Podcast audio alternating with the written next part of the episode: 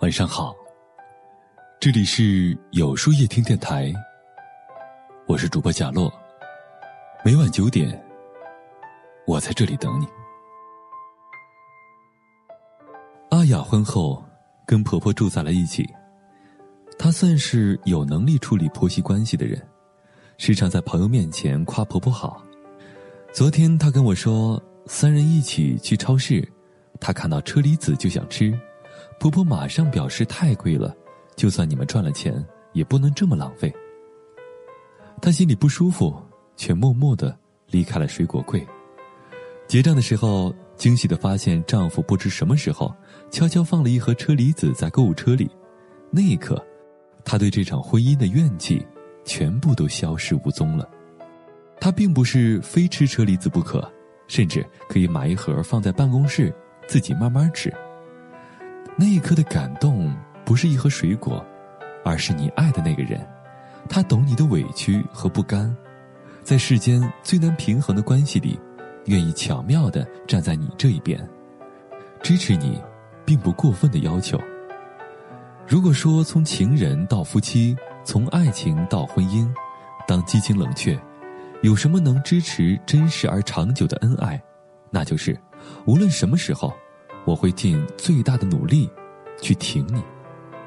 日本作家林真理子在《遗失的世界》里，写瑞芝与企业家丈夫俊司的爱恨情仇。俊司习惯性出轨，瑞芝始终忍耐。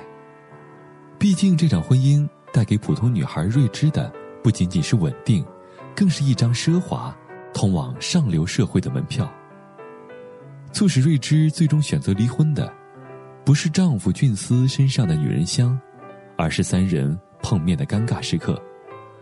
俊司靠近的不是妻子，却是另一个女人。忠诚什么时候真正破裂？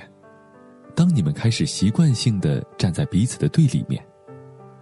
我挺你的角度，很多身体依旧保持专一的男女，早已貌合神离，失去了对爱的忠诚。我们今天谈起王小波，觉得他是价值低估的作家，其实他更是价值低估的情圣。你要是喜欢别人，我会哭，但我还是喜欢你。这句情话包含了人间最美的感情。当我决定爱你，无论你做了什么，我都挺你。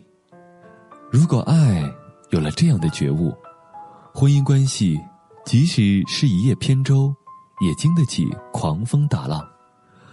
我曾向爱情事业双丰收的老教授讨教人生开挂的秘诀，他说：“我这人只有一个优点，工作时是非分明，回家时是非不分。”他太太是个暴脾气，每次打孩子他都心疼的抓头。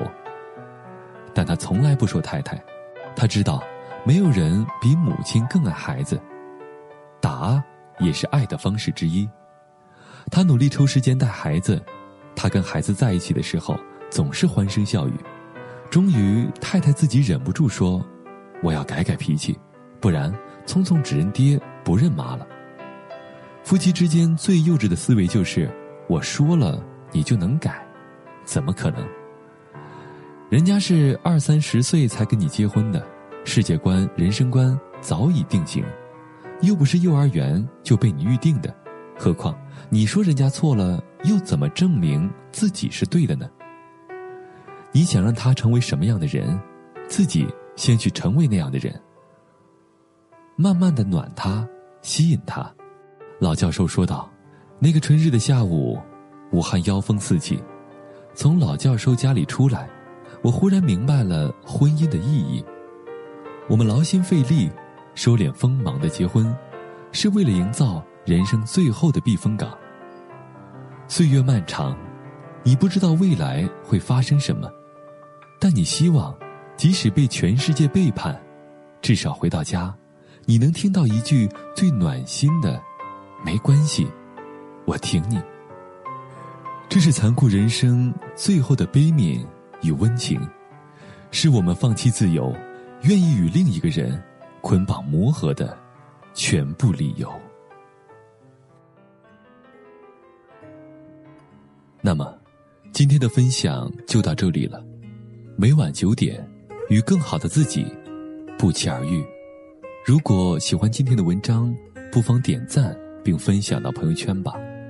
也可以在微信公众号里搜索“有书夜听”，收听更多精彩。我是主播贾洛，晚安，有个好梦。思念是一种很玄的东西，如影随形，无声有息。出没在心